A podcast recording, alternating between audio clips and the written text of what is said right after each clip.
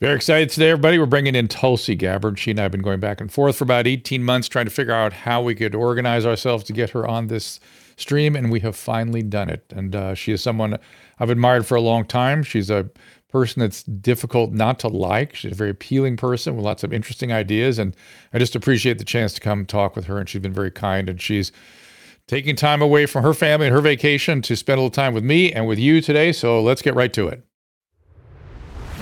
Our laws, as it pertains to substances, are draconian and bizarre. The psychopaths start this way. He was an alcoholic because of social media and pornography, PTSD, love addiction, fentanyl and heroin. Ridiculous. I'm a, I'm a doctor, for sake. Where the hell do you think I learned that? I'm just saying, you go to treatment before you kill people. I am a clinician. I observe things about these chemicals. Let's just deal with what's real. We used to get these calls on Loveline all the time. Educate adolescents and to prevent and to treat. If you have trouble you can't stop and you want help stop it, I can help. I got a lot to say. I got a lot more to say.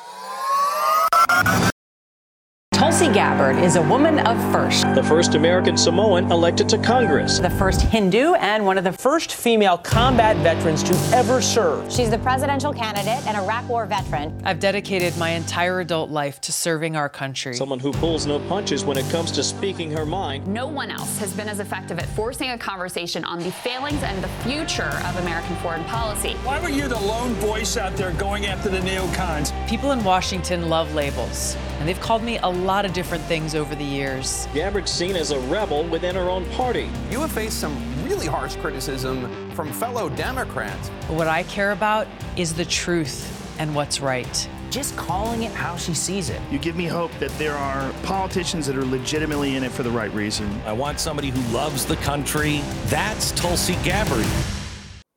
And that's who we are welcoming to the program right now. Tulsi, thank you for taking time out to talk to me today. I really appreciate it. Thank you. Thank you, Drew. It's good to talk to you. Good to see you, at least from afar. And I'm so happy, as you said, it's been it's been a little while. We've been going back and forth, but I'm so happy uh, we finally finally doing it. So I I have a million questions for you. Obviously, Tulsi was in Congress for eight years, uh, 2013 to 2021. She's active military, where she is a lieutenant colonel the, the intro says pretty much everything I was going to say, but you you're there's things about your life that intrigue me. Um, you're now an independent, right? You're neither Republican nor Democrat. Yes. Is that correct? Yeah, I, right. I, I'm the same. I, I spent a little time as a Republican, then I was a Democrat for a long time, and then I'm just like, I can't be a part of a party. I, I can't do it. And one of our founding fathers' most significant concerns was that faction would tear us apart. I, I spent last couple days reading a bunch of stuff about the founding fathers and some of their founding principles. I, have been familiar with it, but I was sort of refamiliarizing myself with things. And their fear of parties was really profound. Their fear of fa- faction was profound. They felt like faction was inevitable unless government sort of contained it. And the only way to contain it was with a government that was sort of balanced with lots of checks and balances. But it is is what going i want to try to figure out what's going on today. I'm hoping you'll help me figure things out. Are are we being torn apart by faction? Is that what's happening to us or is something else going on here? Some of the reasons that i laid out when i announced that i was leaving the democrat party have a lot to do with this point of of what exactly is tearing us apart and how the leaders of today's democrat party are very very different from uh, the the you know they're they're representing values and principles that are very different from the values and principles that drew me to choose to become a Democrat 20 years ago uh, when I first ran for state house here in Hawaii. And the problem with today's Democrat Party and many of the reasons that led me to leave had to do with the fact that they are uh, tearing us apart, racializing everything, uh, pitting us one against the other, whether it be based on partisanship or race or religion or ethnicity or any of the other labels uh, that are often attached to us. They are pushing these these radical, uh, fanatical um, uh, ideologies, essentially, with no respect for or appreciation for our fundamental freedoms, our God given freedoms that are enshrined in the Constitution. Uh, even worse than that, they are seeking to undermine those fundamental freedoms, not only with their actions and working with big tech and social media, But really, when you have people in position of power who don't appreciate the importance of freedom of speech, of having this this robust marketplace of ideas that our founders envisioned for this country, is they have the ability to politicize public institutions like the Department of Justice and the Department of Homeland Security, uh, you know, Department of Education. You can go down the list of federal agencies that that have been and are continuing to be politicized to target and go after political opponents or to further divide us. And, and that's really what is is so dangerous um, with the situation that we're in and with the leadership of today's Democrat Party. I, literally, though, saw somebody tweet today that democracy and freedoms of speech were forget what they said white white supremacy was with how they referred to it. it was all white supremacy that these were all ideas that were used as colonializing principles that allowed people with a certain skin color and a certain history to act out in other parts of the world. I, I let me just before I sort of ask you any question about that, I just got back yesterday from Spain and Portugal. If I seem out of it today, it's because I'm jet lagged. I'm traveling 20 hours, and I, am too old to be good doing that, Susan. For, it's good kinda, for you for yeah. even doing this after that long, yes, long trip. well, we we listen. Like I said, I really look forward to talking to you for a long time, and so I would not have missed this. We really kind of came back to talk to you, frankly. Um, but but but um, but there were two countries. Portugal established the tr- the slave trade. Spain mm-hmm. expanded the slave trade and destroyed an indigenous people of an entire continent with the conquistadors. This was Spain and Portugal's history. And yet, in both countries, when you go there, they celebrate their country, their history, their heritage, their culture, their art, and they acknowledge that there were some horrible things that happened a thousand years ago that had nothing to do with the people. And thankfully, that they're grateful that they've got this wonderful culture and, and country that they live in today. Horrible things happened. Don't, you know, I don't in any way eh, want to endorse it. And they can celebrate the world they live in with each other today and disagree with each other about a lot of stuff. I mean, they just went through Spain went through a civil war that was held together by a dictator for 50 years. I mean, they, they and they still can it's shocking to me how much better behaved, for lack of a better word, that that I found those the citizens those two countries to be as it pertained to their politics, with the most horrific histories in the world. They literally have the worst histories of any countries on earth, and yet they can celebrate themselves and their culture. Is that are they wrong for doing that? Is that all white supremacy like these the twitter followers were saying today that white supremacy is just what democracy is? Or is there something wrong with us that we cannot talk about our current situation without condemning everything that has led to the present moment? I think that that's exactly the point here is when you have these these so-called woke leaders of the Democratic Party today who are literally racializing everything, you know, whether you're talking about the First Amendment or the Second Amendment or as you're saying democracy as a whole as as these are these are uh, signs of of the racist past or these are racist uh, ideas or principles in and of themselves is just crazy. It's crazy and it it unfortunately has uh, the negative consequence. I don't even know if they realize um, what what they're doing when they are when they are propagating this kind of narrative. It, you know, the, the, I had a conversation with Ira Glasser uh, a couple of weeks ago about the First Amendment, and obviously he was the head of the ACLU for a couple of decades at least, and he was the head of the ACLU in the aftermath of the Skokie, Illinois incident of the ACLU being asked to stand up for and protect the rights of free speech for literally the Nazi party in the United States of America and their right to express their views in a predominantly, very predominantly Jewish community in Skokie, which also, by the way, was the home of many Holocaust survivors who fled and came to the United States and and um, uh, and chose that place to be their homes. Um, he gave such uh, incredible examples that that he saw throughout his life about how ultimately what it comes down to we talk about freedom of speech is we have to acknowledge that it is a dangerous thing to place the power within the hands of any government official or level of government to decide who gets to be heard and who does not.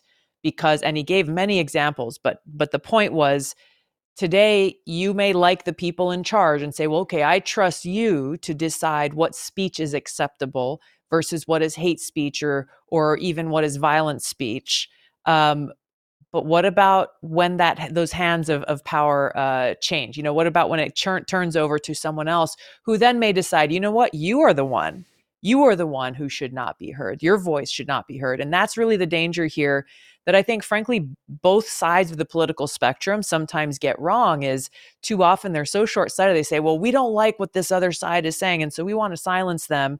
Or, or we think that this is hate speech or this is offensive speech or, or words are violence and all this other stuff. But they're not thinking about what happens when we give up that, that fundamental right to free speech uh, and put it in the hands of government. Then, then we have lost it uh, forever. And that's a perfect sort of segue into Elon Musk and what he's doing on Twitter. I'm curious on yeah. your thoughts on that. It's, it seems like his only, like he's restoring everybody, it seems like, and his only, um, at this point, it seems like the only mm, what, threshold uh, to limitation on free speech is incitement to violence or death threats. So the only two things I've seen him say that those will be unacceptable on the platform. Is that the right place to draw the line? And if so, why are, and I really don't understand this, why are people freaking out about it? Yeah.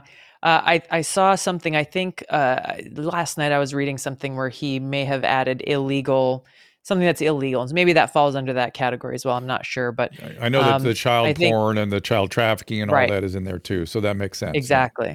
Exactly. Um, it, it really boggles my mind actually to see who's freaking out and you see the kind of like posturing or what they call virtue signaling uh, as this whole thing plays out i laughed was it cbs said like oh we're going to leave twitter and less than 24 yeah. hours later they're like actually no we're yeah. not we're still here yeah.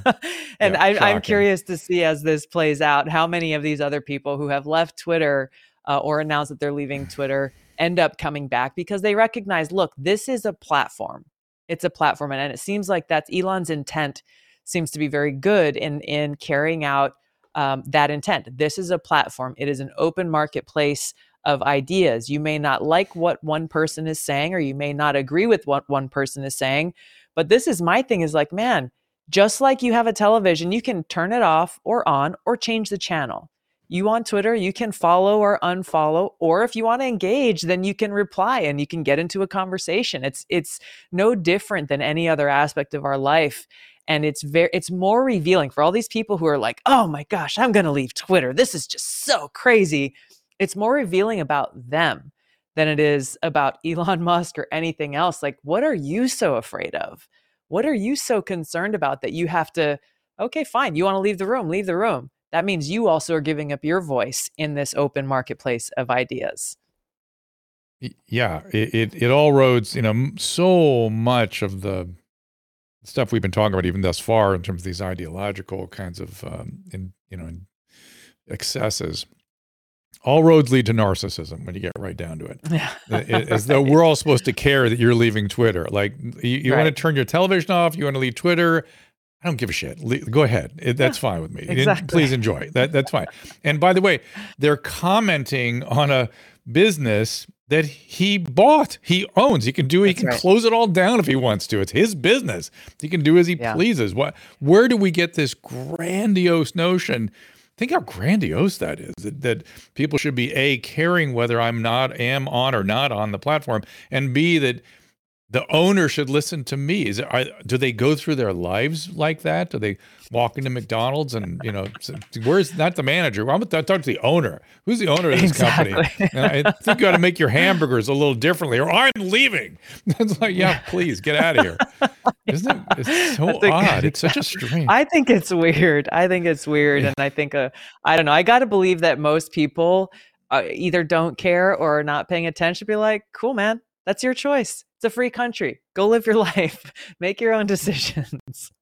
Well, but yet they they form these little mobs that whip themselves into these frenzies. Yeah. These little these little, and you know when you really study the history of mobs, it, it you know I, I, I wrote a book about narcissism about 15 years ago, and I wanted to put a chapter in about two about pre-revolutionary France because that was the only other sort mm. of semi-modern period I could find where there was so much childhood trauma and narcissism, and I kept saying there's going to be scapegoating, there's going to be guillotines. I I know it's coming and uh, they told me it was too speculative. And that and now it's here we are. Mm. Here we are. The the, yeah. the, scapegoating is up. The social media is the public square. The guillotine is the cancellation procedure, and uh, yeah, yeah, we're we're in it. But it's always yeah. because of oh, there's the old book. How about that? Uh, all because of uh, narcissism and childhood trauma. That's what that's what really leads to that stuff. And I I don't know how. Do you have any? Th- well, let me ask you this: How do you maintain such a what you look uh, uh, externally to be, have a great deal of uh, we used to call was it uh, was it verisimilitude or something? Just just even you're even killed. You you're you're you're mm. pleasant. You seem uh, unaffected by so much of the stuff swirling about you and the things that is leveled at you. Are you inside? Are you are you troubled inside, or are you able to maintain that kind of positive um, um, at, this, this is the jet lagging in me now. I can't find language, but that, that seemingly comfortable, comfortable exterior we're seeing. Yeah, is there is that staying inside? And if so, how do you do that? Is that is that some of your religious yeah. heritage? Is that do you have a daily practice? How do you do that? Yeah, you know, I, I think this is such an important question as we are in uh, such troubling times where there is so much noise and there's so much fear and you know people feeling like they have to self-censor. If i say this i might lose friends or worse yet i might lose my job. And just all of this stuff it, it is um, i think it causes a lot of concern and a lot of confusion for people. Um, and it really just comes down to reflecting and thinking you know for me like where do i place value? And my strength and my um, uh, what's most important to me comes from within. For me, it comes from my personal relationship with God and uh, always knowing and understanding and reflecting and praying upon uh, His unconditional love uh, for me and for all of us. And so, you know, I get attacks from all sides about all these different things and name calling and people attempting to smear my character and all of this other stuff. And uh, you know it it it rolls off it rolls off because of that that inner strength that that comes from within from from the lord in my heart. And knowing that my goal in life is not to be uh, pleasing or to gain the approval from any talking head on television or some person on twitter or whatever it is. Um, my satisfaction and my sense of fulfillment comes from just doing my best to be pleasing to god uh, with my life and for me, what better play what what better way to be pleasing to God than to try to work for um, the well-being of of God's children, to try to make a positive impact on others. And as long as I'm doing that, then um, I'm I am happy. I'm truly happy. It it does seem like um, the the lack of a spiritual landscape practice, whether you want to call it religious or not, into that vacuum has flown the ideological and political excesses that we've been talking about. Do we need a, new awakening of some type in this country? Is there is there a prescription for that somewhere? Yeah, like you said, this is not about one religion or another. I think there is certainly uh, a spiritual um, uh, vacuum. We're facing a spiritual, yeah, vacuum and, and challenge in this country where when you look at uh, the things that are on the, the headlines every day, when you look at uh, politicians reacting to the headlines by like, hey, well, okay, well, we'll just pass a bill to do this, or we'll just make this statement. Uh, you know, for I think there was a, a tragic shooting in New York State uh, a few months back, and the politician's response was, "Well, we have to ban hate speech." Because of the mm. the shooter what what the shooter was putting out online. I think it was we just have to ban hate speech. They're they're not addressing um, the deeper spiritual problems with with a number of these different issues that we're facing. Not actually going deep and saying, hey, what why why are we facing the challenges we're facing as a society as people and and i think that's that's much of the problem that we're seeing i know you deal a lot with with addiction and other things and and mm-hmm. you know just assigning like, oh, well, you're addicted to this drug, we'll give you another drug, or we'll we'll slap a band-aid Right. on it here, not actually going That's to what right. is actually the root cause of your depression or dissatisfaction or unhappiness or this feeling of emptiness in your heart. And as long as our society continues to ignore this erosion of a spiritual foundation in our society, then the more we're going to see these problems continue to morph and perpetuate and ultimately cause this unhappiness and harm and suffering. Yeah, I, I get sort of overwhelmed when I hear you say that because I, I know that to be true, and I'm not sure what to do about it. I, I it's it's a it's a daunting task, and the kinds of things that people look to to fix the, as you call the emptiness or the hole in the heart, whatever, however you want to refer to it. If they're not reaching for drugs and alcohol, they're reaching for all kinds of other things that are not productive and not good. I I noticed early on when you got out on social media, uh, I guess it was probably TikTok, you tended to um, offer there were sort of regular meditations on gratitude, which caught my eye right away. And, and I noticed on Thanksgiving you put out a big gratitude list and and uh, discussion. Talk to people about that as well.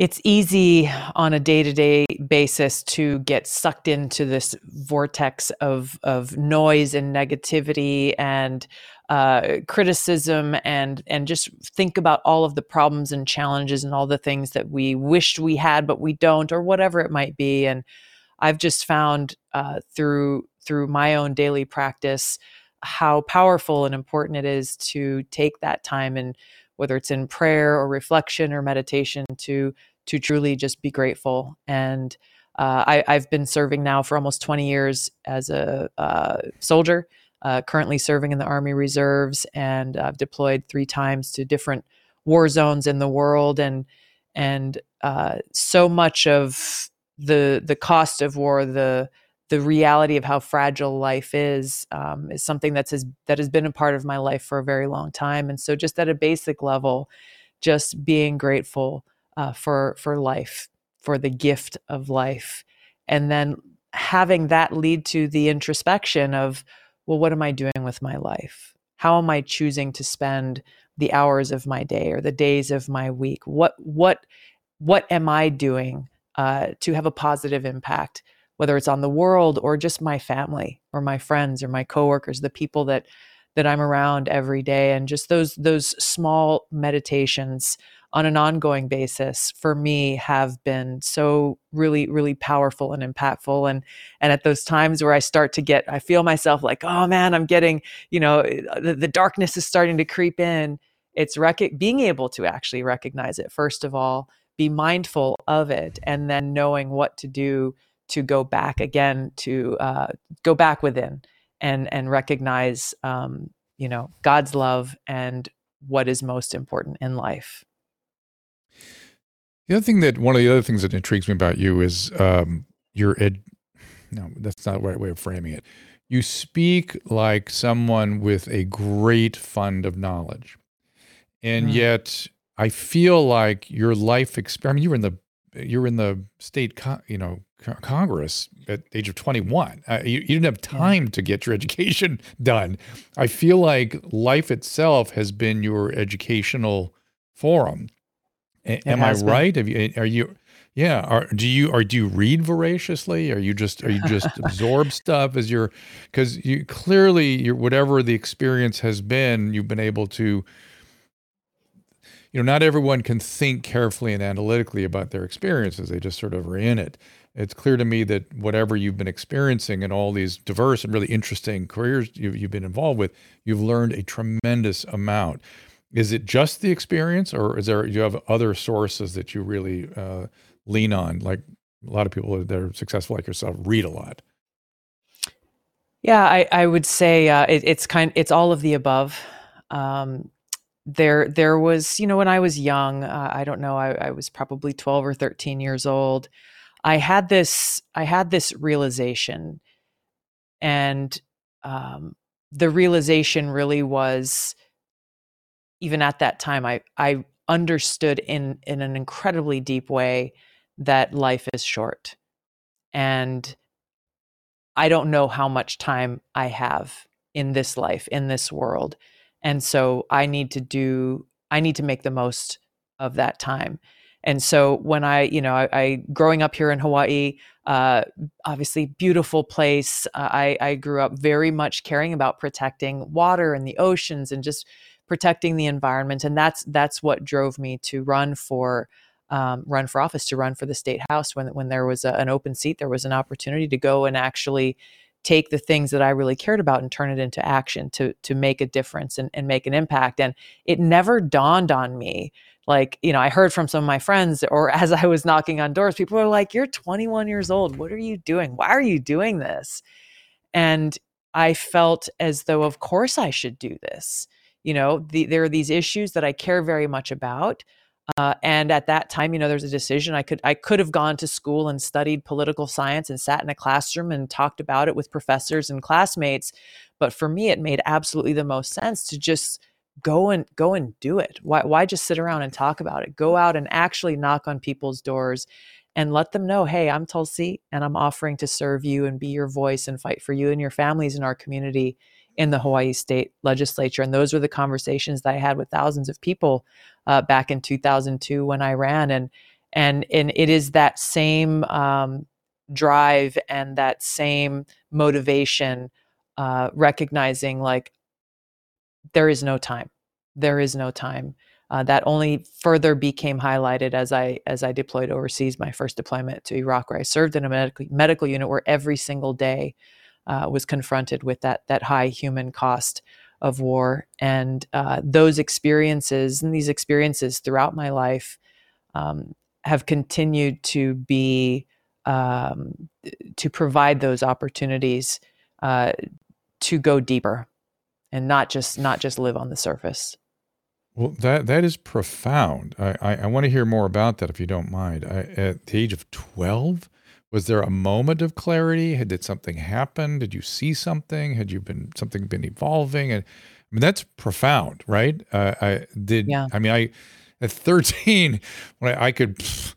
I barely put my socks on at 13 and and, and that's of course males are particularly it's a very difficult time for males even more so but to be a 12 or 13 year old female is no easy matter either uh, yeah. and to have that kind of a profound insight. I mean, that I, you know, you've mentioned spirituality, you've mentioned gratitude, and now this profound understanding about the the the limited nature of our biological being, which is something most people never get to. And I think it's one mm. of the things that I've been obsessed about through COVID. It's like we're supposed to live forever and safety uber alles. Like, what the hell's going on here? We're biological. We, we have limitations on our time here. Uh, but to come to that at 13, I'm wondering is if you could talk to me more about what the was there a moment of clarity? Was there something evolving in your life? Did you see something? Did you lose somebody? Was it something that evolved over time? Talk to us about that. You know it, wasn't it wasn't some kind of major milestone or major event in my life that that brought that realization on. It was really uh, I, I, remember exactly uh, where i was sitting in a room uh, in in prayer just having a conversation talking to god. And uh, you know I, I'm I'm so grateful to you know again I was brought up with with a lot of uh, with with a strong spiritual foundation and recognizing that you know real religion um, is is about having a personal loving relationship with God. It's not about just going through the motions. It's about actually developing that and cultivating that real relationship with God as your best friend. And uh, and so um, I remember being in a room by myself, uh, spending that time in in prayer, um, and all I remember was was uh, having that that moment of really being struck with the reality of how short life is and feeling a sense of urgency uh, even at that at that young age to um, to not waste it to not waste my life profound to make the most of the time that it, I have is is profound. And and whenever anybody talks about the the benefits of prayer or meditation, it, it's things like that that come in, however you want to understand it or however it could, can be understood, is what people get from that. Uh, I am. Uh, sort of awe-stricken and jealous at the same time that at such a young age that you could have such a profound experience. Uh, I don't know how we uh, encourage people to to get to those sorts of places. I I do think that for some people, those kinds of spiritual insights don't necessarily come uh, through these contemplative or prayer practices. They they come sort of interpersonally. A lot of people mm-hmm. can find those same kinds of insights by literally seeing themselves or the world through a new pair of glasses, so to speak, which is mm-hmm. accepting another person's uh, inter, you know, experience of you or of the world and really letting that in. I kind of feel like, in terms of improving our world, I, I will have an easier time selling that one than than you know prayer and, and meditation because people were so caught up in everything. I don't know that people will spend the time to do it. You know, I, th- I, think as as time has gone on, I think there are more and more people who are recognizing uh, the value of mindfulness, the value of mm. of meditation, and whatever one's spiritual practice may be. Uh, really creating that space for solitude. I, I, I do it every. It's a priority for me to to do that every morning to create that space for solitude, just me by myself uh, and tuning out all of the noise in the world and uh, spending that time in, in reflection and and in prayer um, that is that is absolutely critical because it is tough. There is so much that's happening uh, but for me making making that a priority is essential uh, to to every day. In that little intro we played about your podcast where rogan is saying you know you've given me faith in politicians and thank you for doing what you do. I, I, I, I saw that interview and I remember thinking to myself that that is exactly how I feel when I, when I see mm. you being interviewed.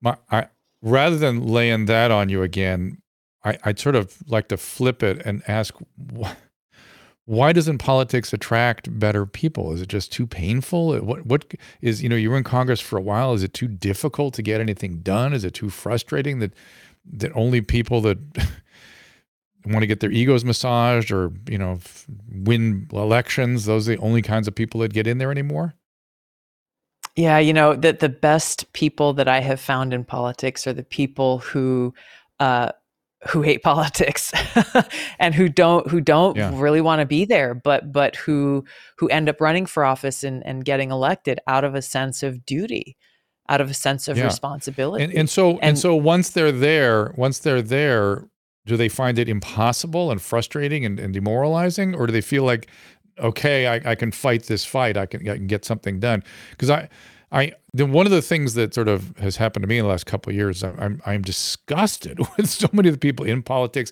I'm disgusted with what's happened to my profession. I'm disgusted with public health. I this stuff is disgusting to me and we need to disgust is a very powerful emotion. It makes you want to change things. And I I can't be the only one feeling this way. And so I wonder that people that feel disgusted, if they feel that I've got to go do something and they do it, is it going to be equally as disgusting once they get inside? I guess is the question. Yeah, I mean, I you pull back the curtains and you see the reality of of who who it is that actually has the the the who's holding the reins of power in this country and making hugely consequential decisions on our everyday lives, on the state of our country, and the impact that we are having uh, in the world. Uh, it was it was, uh, and I talked about this on on one of my conversations with Rogan. Was about how very quickly after I got to Congress, I saw how it was a lot. It's a lot like being in high school you know, where you've got mm. different cliques. You've got the cool kids over here, you've got the outcasts over here. You know, as you see every day during votes is the only time that that every member of Congress is together in one place on the House floor. And and and I remember one time I went up and uh, I had some friends visiting, and I went up to the gallery and sat with them for a few minutes in between votes, and just had a little bit of a bird's eye view and uh, was just mm. talking them through like okay see that corner that's where these people hang out. This is where those people sit and everybody on the house floor knows it and it's just it is you know there there a lot of times the conversations are um, i mean it's just it's it's so immature and juvenile and it's incredibly disturbing when you recognize oh wow like they're voting on things that have to do with our economy and taxes and and our first amendment rights and and just mm. things that that are really really important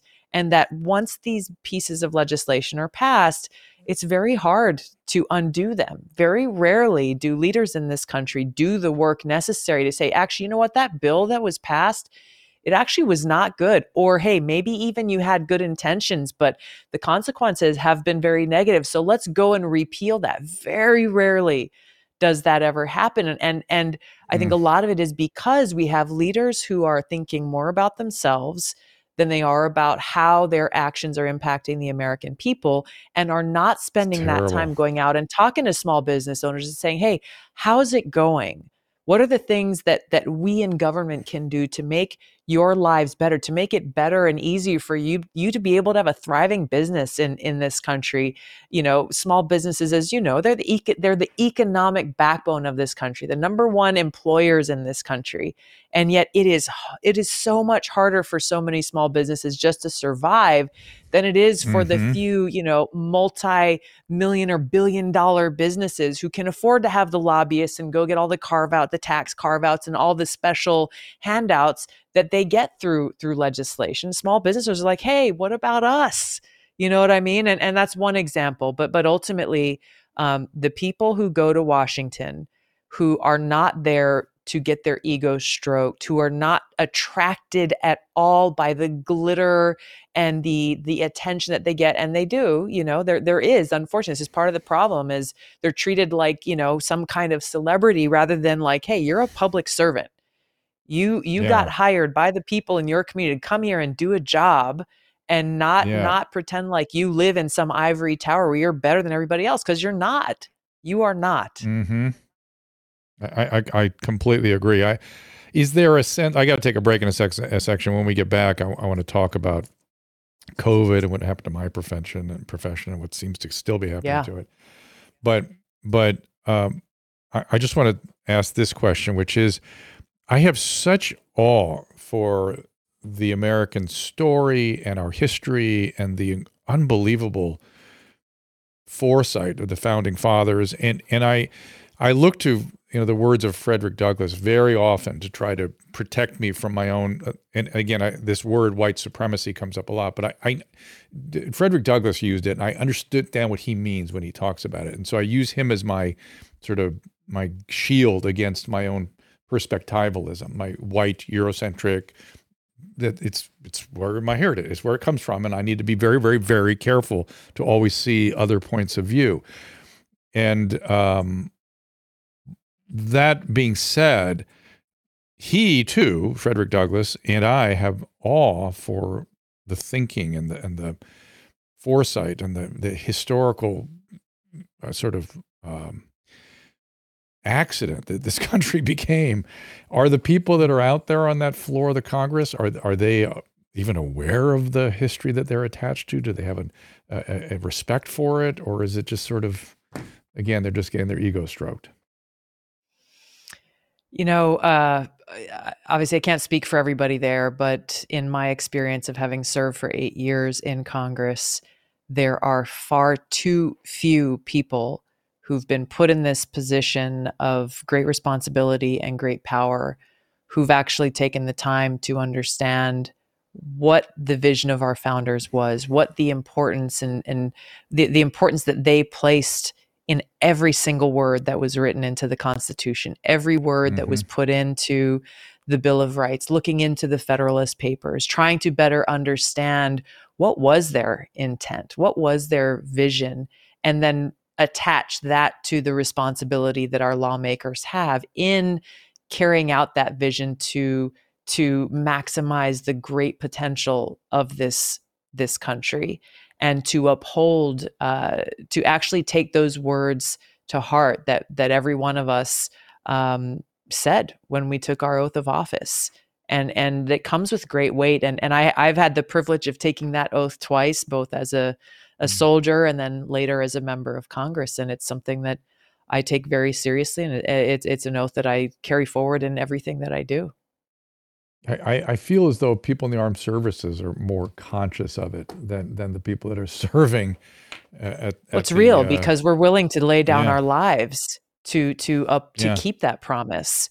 And so Yeah. it's not it's not just a matter of like, okay, cool, I got this job for a couple of years and you know, we'll see what happens. It it it literally is a decision of saying, you know what, I'm willing to give everything in my life in order to to protect and defend this vision that our founders had for this country and the American people.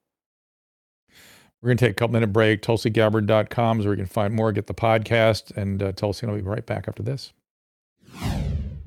I have some pretty exciting news. Our favorite skincare brand, Genucel, is having a holiday preview sale. It just went live for all the products that Susan and I love. Genucel's Silky Smooth XV Moisturizer soaks right into my skin instantly, and with its immediate effects, you can see the fine lines and wrinkles disappearing within 12 hours. And Susan loves, of course, the Genucel Vitamin C Serum, infused with the purest vitamin C that absorbs to the deepest layers of the skin because of their proprietary skincare technology. I am a snob when it comes to using products on my face. The dermatologist makes a ton of money from me. But when I was introduced to Genucel, I was so happy because it's so affordable and it works great. I was introduced to the Ultra Retinol Cream, which I love at night. All the eye creams are amazing. People notice my skin all the time, and I'm so excited because it's actually working. And for a limited time, take advantage of the Genucel holiday preview sale and save up to 60% off our favorite Genucel products. 60% off. Treat yourself this holiday season. Go to genucel.com slash Drew. That's genucel.com slash Drew, G E N U C E L dot com slash Drew. My guest is Philip Patrick. He is a precious metal specialist, trains at University of Redlands. He has spent years as a wealth manager at Citigroup, and his current position is with Birch Gold Group. So, gold has always been uh, somewhat of a safe haven, particularly in times of great turmoil, uh, much like our present moment, I imagine. Gold has always traditionally been a safe haven asset. Gold specifically has, has always been about wealth preservation, right? Gold has always held its buying power. You can look at as far back as you like in history. In biblical times, one ounce of gold would buy somebody 400 loaves of bread. And today it does the same thing. So it's a store of value. But I would say in times like this, as you mentioned, it's particularly important when you're dealing with things like 40 year high inflation, uh, you know, the air that's coming out of a stock market bubble. These times in particular tend to drive gold and silver up quite significantly. If things are different, the solution needs to be different as well. So I encourage everyone to get informed, and we have a lot of good information here to help your listeners. Just a reminder I am not a financial advisor and I do not give out financial advice nor investing advice. Birch Gold has an A plus rating with the Better Business Bureau, countless five star reviews, and thousands of satisfied customers. Check them out now. Visit birchgold.com slash Drew and secure your future with gold. Do it now. The Dr. Drew collectible bobblehead is here. Limited stock for the holidays makes a perfect gift for any Dr. Drew fan. And we are having a special Black Friday event offering discounts for all of our viewers.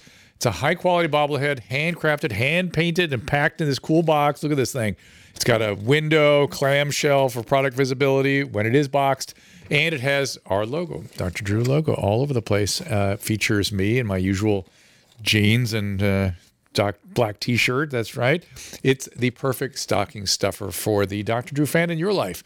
Also, for a limited time, save an additional $5 with coupon code Dr. Drew at checkout. Order online at drdrew.com slash shop. That is drdrew.com slash shop for this special price. Click on the link and save today. Back with uh, Tulsi Gabbard. Uh, that is Susan Pinsky's big project up there. So make her happy by by uh, proceeding with your stocking stuffers, as they have me say. Uh, uh, by the way, there's a there's a problem going on on Rumble and the Rumble rants. We've got people hijacking each other's names and saying terrible things, including mine, including yours. I'm not so. saying those things. Yes, just so you know. we are aware. Wow. Uh, so yeah, it's, freedom uh, of speech. Again, it's, it's not, but it's you know We're still working Yeah. the bugs out over on. Yeah, not Rumble. not good if you're hijacking someone else's uh, name though. Mm, I you need got a things to say. Say it in your over own there. Can name. Yeah, Can I get a blue mark on my uh, name? Yeah, and by the way, I used to complain about uh, on, on the previous Twitter administration. I used to have people masquerading as me giving medical advice on Twitter, and I would complain to Twitter That's all dangerous. the time, and they would take no no action. I, I can't imagine anything more serious than that. It's mas- yeah. It's literally masquerading as a physician and then practicing without a. It's just like this is mind boggling to me. They didn't do anything about it. Never. I, I must have made ten of those uh, um, uh, complaints, and they always came back. With shows anyway. their what what they thought was important, right?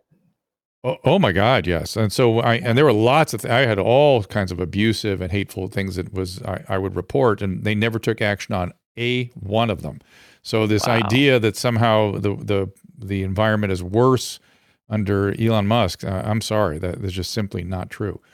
But in any event, the the COVID, I as I was thinking about uh, talking to you today, I was thinking about how traumatic COVID was in so many respects not the least of which was being locked down. But for me, one of the big traumas was learning about what was happening to my profession and I didn't know it, uh, as well as what was happening mm-hmm. to public health and didn't know it. I guess my first question would be well, I, am interested in your thoughts on what we've just went, been through. I will just color it by saying one of the, the things for me that's got to be corrected are the excesses of public health and the fiat authority they have to do things that are egregious without being required to defend what they do or to have a any any sort of yeah. uh, sort of threshold they have to achieve to do whatever they want under certain circumstances. That seems to me as something that needs to be remedied. But your thoughts on what yeah. we've just been through? Oh gosh, there's so much we could we could spend a couple hours just talking on this topic alone. I think um, yep. well first and foremost, let me just acknowledge the reality is that for some people, uh, I mean, COVID is a very poses a very serious risk to those who uh, mm-hmm. have you know weakened or compromised immune systems, those who are elderly, and and and so on the thing there, there are three points I think I want to make on this of where our government has failed and continues to fail us. Uh, I'm sure you watched Dr. Fauci's farewell speech and the same problems that I saw throughout. He again highlighted and reiterated in his farewell speech just before his retirement. Um, and and and those are three big lies the first of which is has to do with masks. You know, Fauci stood there at the podium and said, "Hey, everybody, mask up going into the holidays and you're going to go and be around other people, mask up. But he knows very well that when people hear him say mask up, they're thinking of like, well, let me go and get the cloth mask or the paper surgical mask, and knowing that ultimately they, they don't provide protection either from somebody who you know may catch covid or prevent someone who has it from spreading it and that the only masks that that offer any real kind of protection are actually respirators, the the medical grade N95 can N95 that are tightly fit and snug, uh, and and that have you know th- those are the only things that actually provide uh, any kind of protection. Uh, and yet they continue to lie about that, give people this false sense of security. The second thing has to do with the vaccines. Again, at the podium over and over, he's saying, you know, the best thing that anybody can do is get vaccinated and get the booster shot uh, so that they can go. And he literally said this so that, you know, you can go and protect yourself, protect your family members, and protect your community. Once again, l- perpetuating this lie that the vaccine somehow prevents you from getting COVID, which we know is false, and, and that it will prevent you from spreading COVID which we know is false. So it, it gives people, and I've heard even mm. nurses back during when we were in kind of the the the early days of COVID, she was just saying, "Oh my gosh, thank God I can get the vaccine now, so that I can actually go and visit my grandmother." who has you know who who has a compromised immune system and so the the danger that people like Dr. Fauci and others are creating is this false sense of security, letting this nurse, for example, think that well she can go and hang out with her grandmother, who's actually very concerned about the negative ramifications that could pose a threat to her life if she were to get COVID because she's vaccinated, when in fact uh, that lie has been exposed for for what it is. And then the third thing is that Dr. Fauci, you know, he's been questioned by Rand Paul over and over and is very indignant in his response about gain of function research. They still don't want to do any investigation, true investigation about how how and where COVID uh, originated because they would then be forced to acknowledge the fact that there is a possibility or even a very real probability that it came from American taxpayer funded gain of function research that is not only happening uh, in in China but in other countries around the world and and also here in the United States. It, they they're not willing to talk about this or to tell the American people the truth about this so-called scientific research that is actually posing a, a great risk to to humanity. Why not? Why not be truthful? There, there's I want to I want to you know pile on to what you said, um, just so there's no holes in any of our conversation here. In terms of masks not working, let me just follow on with that and say, surgical masks do not work. Mass masking does not work. We have the Bangladesh study or the Danish study. Lots of studies shows they don't work. Uh, people that push back go, well, why do surgeons wear a surgical mask? so the bacteria laden spit in their mouth doesn't fall into the surgical field. That's why surgeons wear masks, not to prevent viruses from getting out of their mouth into the respirator of the patient, nor the patient infecting the doctor. It is to prevent saliva from dropping into the surgical field. We know material masks don't work. We know that N95s do help somebody who is wants to protect themselves, much if I went in a room with a tuberculosis patient, I would wear an N95 mask. But I would never take it off around the patient. If you take it off to eat or anything else, it now has zero efficacy. So N95 for them to work must be worn at all times. Now, if you want to do yes. that and try to protect yourself, Fine, I have no problem with that. But you are not protecting anybody else. In fact, there's some data that you might be aerosolizing things further with an N95, but we don't know that data for sure yet. So there's that. Kids masking, there is zero data on that. There's no cluster randomized controlled anything on that. we just know that it's God only knows what it's doing to kids. It is not helping them. And by the way, the incidence of uh, serological activity in children right, now is approaching 100%. So all kids have already been exposed. So masks and vaccines in children, I, I don't understand that at all. Uh, in terms of, uh, you know, the, the lying about, you know, where this came from and all, it seemed like one of their primary strategies in, um, you know, safety uber alles, lockdown or else, get to vaccine, then vaccine uber alles was to crush any dissent. In addition yeah. to a farewell ad- address, Dr. Fauci was uh, test had gave testimony in, in a uh, case in Missouri a couple days ago or yesterday. Uh, must have been the day before yesterday, where he was on the record uh, about these issues, and he was all over the place. I, I you can read uh, Dr. Kheriaty's, uh, a psychiatrist I've interviewed a number of times here, thread on this. He he was not uh, he just kept saying he's too busy to be bothered with things like the Great Barrington Declaration, and yet there's all this video of him spending many, lots of time uh, crushing those dissents as somehow peripheral and marginal and don't know what they're talking about. And these were these were always people of extraordinary pedigree with huge backgrounds that would normally be right at the table, you know, talking about what our policies and what our you know what our best approaches should be and best practices it's not just that they wouldn't admit or change direction. They, they became sort of violently totalitarian in the way this was delivered. Yeah. Do you have any insight into what that's all about? Uh, ju- just that that that once they saw, well, we've got this power, it became about compliance uh, and and holding on to or or further abusing that power more than anything else. You saw that because that's crazy. Uh, I, I can't think of a single example, and and maybe they're out there, but I can't think of a single example of of somebody who said, okay, well, initially this thing came out, we don't know a lot about it, we're going to institute these restrictions, and then once they realize, okay, well, now we know more, let's let's lift them. Right. Um, in right. in just about every case that I can think of, it was just like, well, we have to, we have to continue. Well, we've put these restrictions in place, and we just like it was doubling down, even though the facts and science and, and new revelations may have proved their decisions may have been may have been wrong, which really just exposed uh, it really it really was about power and compliance, and we see this through the hypocrisy of so many of their directives and and commands, where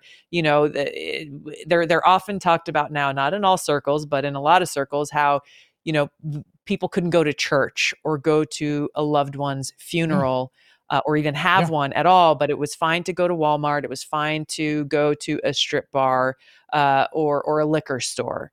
Um, you saw the hypocrisy around, well, you can't have more than whatever it was 10 people or 20 people, depending on whatever it was, gather in an, even an outdoor space together at any given time. People were getting arrested for trying to hold religious services even outdoors. But if you've got 30,000 people marching together in a social justice parade or a Black Lives Matter parade where social distancing, come on, give me a break. Uh, that's fine because the risk is worth the cause. And so you then have people in power deciding, well, we're going to decide what is worth people being allowed to gather in public places for. Uh, and then you had, of course, people, uh, you know, in the CDC and elsewhere deciding, like, well, we need to make sure the vaccine is made available based on race rather than based on who may benefit the most from getting that vaccine. So, so much was really revealed through these decisions that were being made uh, by people in power, both the state, local, and federal levels, uh, that that showed more about them and what they were trying to force compliance about um, in, in our in our country throughout this whole period. Yeah, yeah, I, I learned a lot about what what was what their how the, these public health officials were not clinically trained. Many of them were not even physicians. They had many of them were pediatricians that had no training in adult medicine and had no judgment in these areas. The, the it was incompetence. It was flat out. It was yeah. incompetence. I think it was worse, right? I mean, it was incompetence. It was incompetence coupled with this this like thing, like, oh my gosh, I have power well i'm gonna i'm gonna push this and maximize this so it was incompetence like you know I, I i could almost forgive someone who's incompetent who then says gosh like this is new we're making mistakes yeah. we got to figure this out i could i could accept and forgive that but when you have incompetence yes. coupled with a hunger for this stranglehold on power once they got a taste of it that is unacceptable yeah. absolutely unacceptable i agree i, I agree uh, the the to me the greatest uh, poster child for the level of incompetence was here in California, or at least LA County. I don't remember it was California at large, but you could go to the beach, but you had to be, you couldn't stand with, you couldn't sit. And if you laid a towel down, you'd be arrested. You can't lay yeah. a towel down on the beach. yeah. And by the way, you yeah. are you aware that the whole six feet social distancing and the six feet was invented out of whole cloth for this pandemic? You will not find an infectious no. disease textbook on earth with social distancing.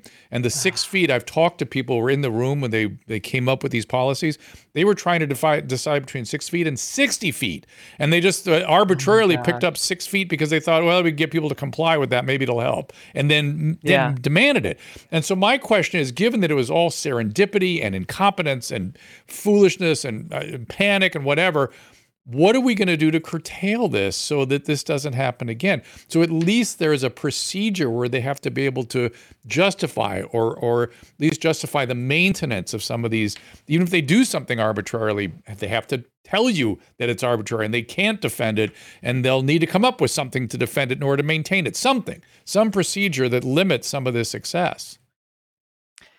You know, I, I think a lot of this has to do with what kind of leaders uh, we choose um, you know, there were there were a lot of people who did not show up to vote in this last election, which which actually surprised me, given everything that we've been through as a country in the last couple of years. Uh, if you mm. are unsatisfied, if you are frustrated, if you are angry with the way that our leaders are are serving or abusing their position, we we're the ones who have the, the power to fire them we are the ones who have the mm. power to fire them and to hire better leaders so uh, you know just basic participation is is essential and i think for those uh, also who pursued legal action uh, we we saw that in in some different uh, at the at the state level uh, in some cases yeah. but also those who chose to continue to escalate it to the national level um, we we have to exercise the levers of power that exist to make sure that uh, we can best protect ourselves from those who are trying to abuse their power for their own selfish interest. You, you're you were you were so right. I I again, as I said, I was reviewing some of the founding fathers' ideas and principles, and I and there was a Patrick Henry apparently had a had a beef with the opening uh, preamble in the in the Constitution. He felt that it should say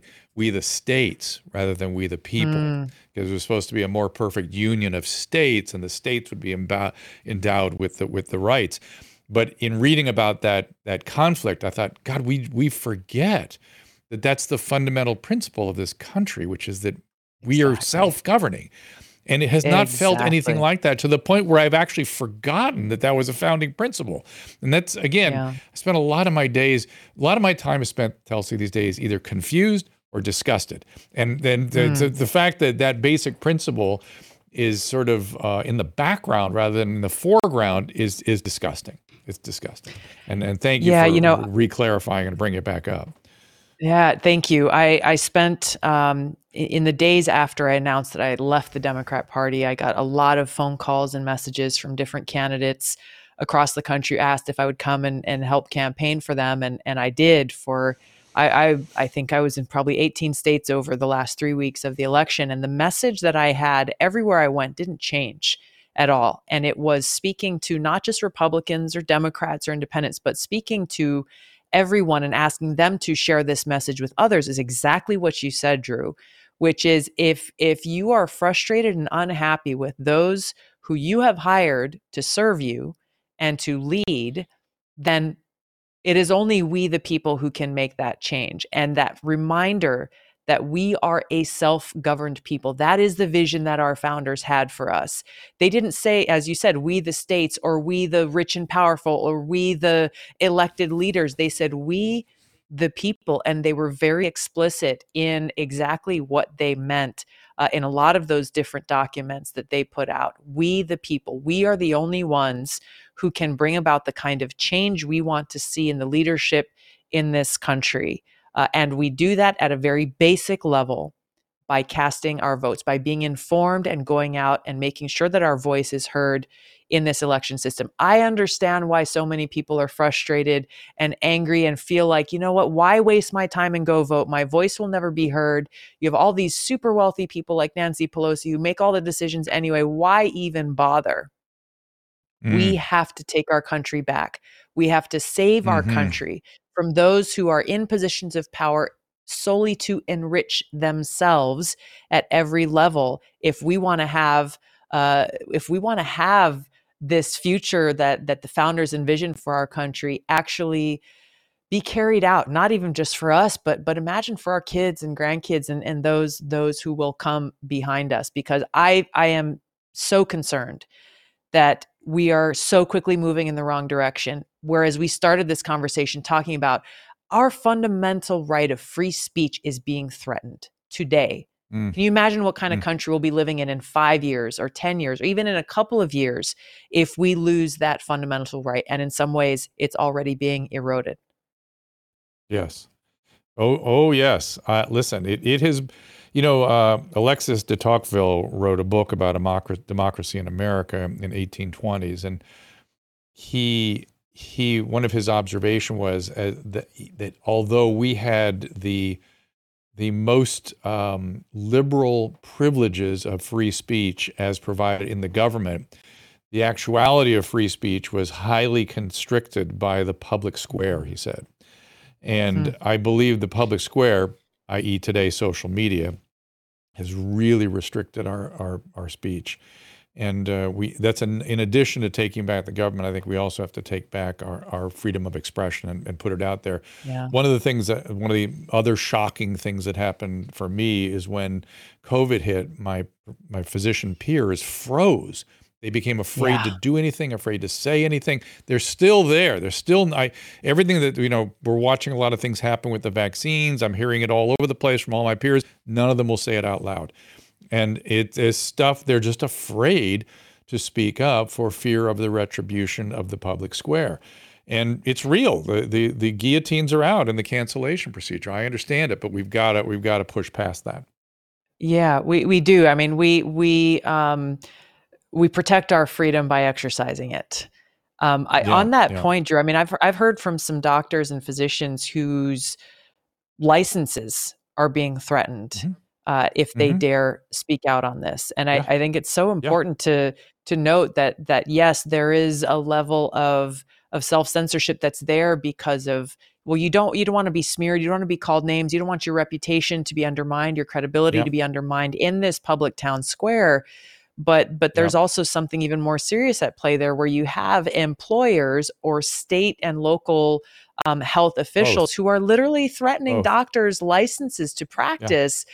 simply for speaking have having a view having an opinion having a scientifically mm-hmm. based opinion uh, which which mm-hmm. which just on the issue of COVID, uh, we haven't even talked yet about the issue of of you know kids who are being pushed into uh, you know transition surgeries to change uh, you mm. know to as they're identifying with one as the other. I mean there there's so many different things that that are just like well the the debate that has happened in scientific communities for so long is just like gone.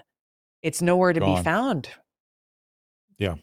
It, it's gone. And and uh, a lot of it is that the majority of physicians are employees now. They're employed and so they're fearful of losing their job uh, mm-hmm. and they're fearful of, of the public square and fearful of being wrong. I, yeah, the the uh, the gender stuff it gets very very complicated. Uh, I again, yeah. I I blame my profession on that one too. In that, what I keep saying is, hey, our job is to find the correct treatment for the correct patient, and if we apply a treatment, medication, hormone blockers, hormones, surgeries and it doesn't work out for the patient, that's on us, not on the patient. Mm. That's on us. We gave the wrong treatment to the wrong patient, and we need to figure that out. So that that's where you know I lay a lot of this um, the responsibility for this stuff. But um, there's something coming up on my I, I, have a bunch of chat streams up here that I just I feel obliged to ask you about because I don't know anything about it and, it and, it's showing up here. Something about the World Economic Forum. Did did that did you interview somebody recently or say something about that recently? Yeah no that's it's it's something that I've been seeing pop up a little bit on social media uh, people who uh, so so basically what what happened was early uh, I don't know maybe in the first or second year that I served in Congress um, I found out that my picture and name had been placed on the World Economic Forum's website under this category they have listed as young global leaders. And it, I hmm. looked at it and I was like, okay, well, they have different people of different political parties and from around the world that are on this website. I was never asked to join, and I was never informed by them that they had put my my uh, name and picture on their website. And I honestly didn't know that much about it. Um, but uh, people have said, oh, well, what did you learn by graduating from Klaus Schwab's Young Global Leaders uh, Academy or, or all this stuff? And, and it's just, it's, it's unfortunate um, that there's a lot of, um, uh, I don't know, false assumptions being made, I guess. It's an organization I, have never gone to any of their shenanigans. That's a good word. Uh, I've never gone to any of their events. I didn't graduate from any. I've literally not had any had, had anything to do with uh, the World Economic Forum. And the reason, though, the reason why people are concerned about this is actually very important. And I'm glad to just make clear that there is no connection between me and the World Economic Forum. You know, the World Economic Forum is is essentially pushing this, and, and Klaus Schwab and Glenn Beck wrote a whole book about this. Uh, for those who want more information, but basically they're pushing this super globalist agenda where you have corporate powers of like the most wealthy of the wealthy mm. attempting mm. to create whatever they want to call it some new world order set the rules for the world that supersede and undermine the sovereignty of of countries uh, undermining our our democracy essentially and that's really what is so dangerous and their intent of course uh, you know, they claim to know what is best for us more than we know ourselves. And why wouldn't they? These multi-billionaires. Um, but but the danger of it is exactly that that they are trying to set the rules for the world and build some kind of utopian future in their own mind, but undermining our voices and our sovereignty uh, as a country. I think that's the best way I can put it uh, in a nutshell. So um, I, I have been uh, very outspoken about a lot of these different issues over the years. So for anyone who questions um, what my record is, look at look at my record, and you'll see how um, I have been talking about and warning against the very things that these people are are pushing. Um, you know, saying that, uh, you know, if I were in, if I were ever, and I haven't been, but if I were invited to go to Davos, Davos is their big forum uh, that they put on. I think it's every year. If I were invited to go speak there, I would go and speak the same kind of truth to them as I speak uh, to anyone else, uh, because I think it's important that no matter that that we not just live within our own echo chambers, but we actually go out and vigorously engage in this marketplace of ideas um, that we're talking about here. Yeah, I I have no doubt that you would do so. Uh, there's there's another part of this. Again, this is on my mind now because of just having returned from from Europe, which is this this thing that's called populism and nationalism, and you know, I I, I delight in uh, Prime Minister Meloni's rhetoric. I mean, I may not agree with all her politics, but I delight in her rhetoric. I just think it, isn't that her name, mm-hmm. The uh, uh, you know, for Italy. When I, I, yeah, I saw a lot of that uh, in Europe when I was there, particularly where she she held up a Fran- a, a French uh, something, and she goes, you know, fifty percent of this comes from kids pulling golds out of a mine, you know. And so instead of mm-hmm. bringing those kids to Western Europe, why don't we allow those countries to keep their money so they can thrive, you know, on their own? I thought Uh, it makes perfect sense to me. I, I, I dig what she's saying. Yeah. So anyway, I just I what it, but but it made me think about other things I was seeing over there, which was I'm hearing rumbles of Scotland again trying to you know push independence and and you know being in Spain and watching people celebrate their culture and their art and their architecture. That there is a value that humans derive that is not purely negative. And we think about nationalism, and I think sometimes we think about World War II as sort of the final pathway of nationalism, but it doesn't have to be like that. And there's a certain um, delight that humans have, just the way the the Native Americans and the indigenous people still stay connected to their culture and, the, and their identity yes. as such.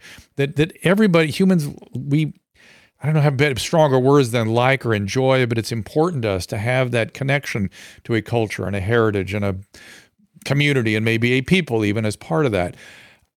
Uh, the fact that the World Economic Forum wants to destroy that or, or, or devalue it or, or, or sort of consider it somehow dangerous or problematic I, I think there'll be a massive pushback against that. I, I think that's kind of underway. Yeah. At least my, that was yeah. my sense in Western Europe. And it, it also made me think about us here and how we just, we are so negative on, on our stuff. We are just so, we, we, there's like a hatred for, eh, you know, that you can feel, or negativity at least, that you can feel here that you just don't see over there. There was a relief yeah. not to have that. And, but to acknowledge and try to come to terms with, as I said, the horrible history that the that Spain perpetrated on an entire continent and that Portugal created with the slave trade. I mean, these were real historical things that the, these cultures were responsible for and need to be yeah. talked about honestly. But condemning an entire culture and entire people in the present moment because of that history, I I'm uncomfortable with that. As as you should be, because you know who are we as people if we are not willing or able to learn from the mistakes of of our past. I mean, just even in our own singular lifetimes. I think that's what we hope, right? Is that every day as we move mm. forward in life, that we continue to learn and we continue to grow uh, from those mistakes of the past. Importantly, so we don't continue making them again. And the same goes for us in the in the history of this country. That we do acknowledge and recognize and understand. Um, the sins of this country's past so that we make sure that yeah. we don't repeat those same uh, tragedies again. And, and, and that's really where, you know, I, I'm proud to wear the uniform of this country. I'm proud to, you know, salute the flag. I'm proud and get goosebumps, you know, when I hear and and and sing the Star Spangled Banner because to me that's what that represents. It represents that freedom for us as a society, as people in this country who are proud of the potential and the foundational values and principles that make this country unique. And it is rooted in those God given rights and freedoms that are enshrined in the Constitution. And it's up to us. It's up to us as individuals and as Americans to decide what kind of future we want to see.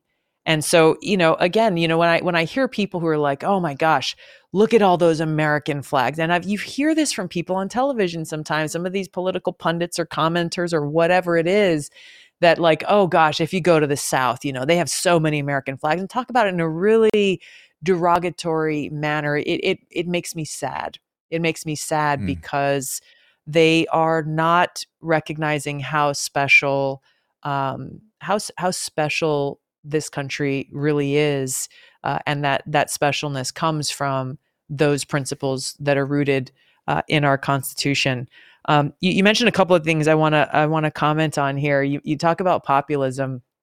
I remember there I had a mm. meeting with somebody in my office in Congress one day where they were they were shaking their heads and, and like so concerned about well what do we do about the rise of populism in America and around the world this is this is just you know this is of a great concern and I said why why is this of great concern because the people are rising up and saying, hey, you know what? We're sick and tired of you guys living in your ivory towers, you politicians, you elite, you CEOs of multinational corporations making decisions that benefit yourselves but come at the cost of of the the lives of of everyday people everyday americans and people uh, around the world and that's really what's at the heart of it and so when when you look at the people who are wringing their hands over like what do we do about the rise of populism? they are you know the the equivalence of of the elite that that the first you know people who came and fled uh, you know england and other countries in europe came to this country to escape from and that's right. it, it, again it's it's just so telling like you look at who's who's concerned about populism they're the people who believe that we exist we the people exist to serve the well-being and the the the the thriving of these multinational corporations rather than we the people existing and living just trying to to live um, live our lives and that the world should not yes. revolve the policies should not revolve around what is best for corporations but they really believe what's best for corporations is actually best for the people when Wow. No, not the case. Let me, uh, if you don't mind, uh, I'm going to read a tweet from Harry Truman, or a quote from Harry Truman that you tweeted a couple of days ago, which was Once a government commits to the principle of silencing opposition, it has only one way to go, and that's down the path of increasingly repressive measures until it becomes a source of terror to all its citizens. And we're sort of flirting with that as, as a reality, and that's what we're talking yeah. about pushing back against. Exactly. That's ex- I mean he he put it uh it's almost like he foresaw what what was coming or what could happen and uh, you know we, we talk about politicians in washington are they actually reading are they looking at at what our founders intended what leaders of the past warned against uh, i wish yes. more of them did because that quote from harry truman it really struck me because it is incredibly relevant to what we are facing right now in this country.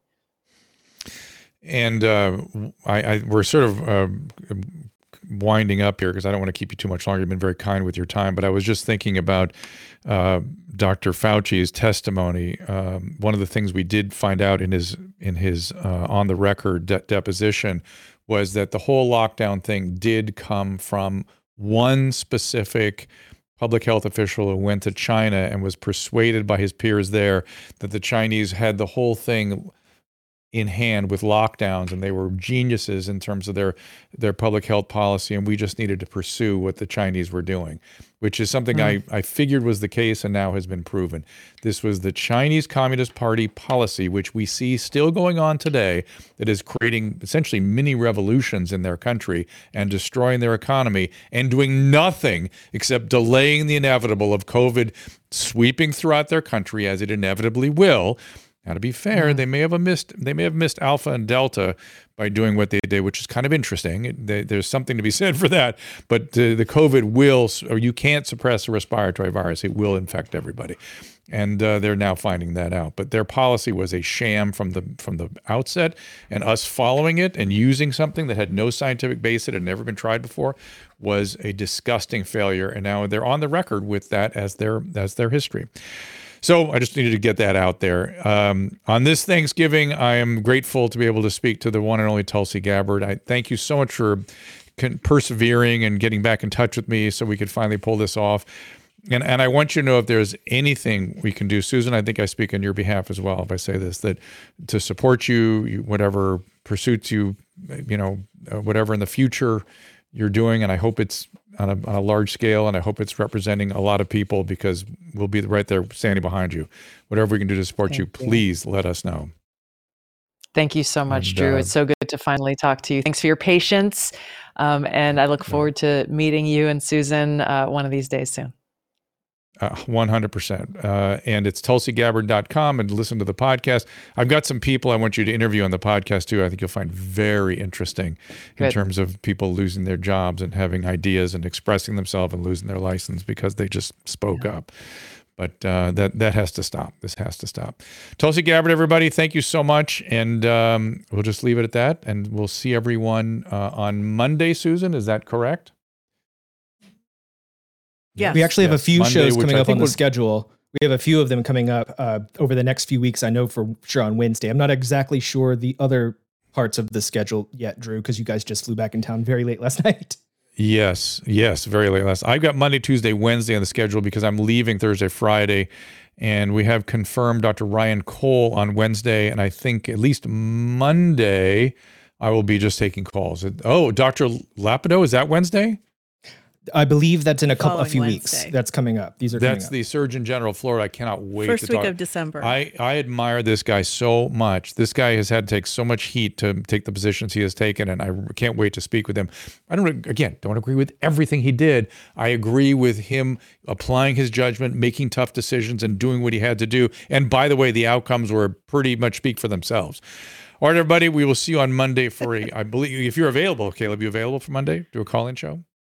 Uh, let me ask the baby. What I'll ask day is Kenan. it? I, I might All right, be we're able gonna to. ask the baby. If I gotta ask. If the baby lets us. If It'll the be baby announced. allows for it, we We'll will be taking here. everybody's calls. We'll be here on Monday. Have a great weekend, everybody. We'll see you then. Ask Dr. Drew is produced by Caleb Nation and Susan Pinsky. As a reminder, the discussions here are not a substitute for medical care, diagnosis, or treatment. This show is intended for educational and informational purposes only.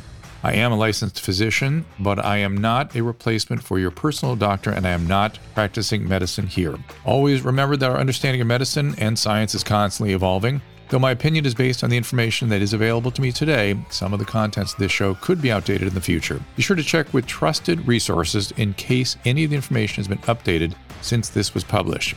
If you or someone you know is in immediate danger, don't call me, call 911. If you're feeling hopeless or suicidal, call the National Suicide Prevention Lifeline at 800 273 8255. You can find more of my recommended organizations and helpful resources at drdrew.com slash help.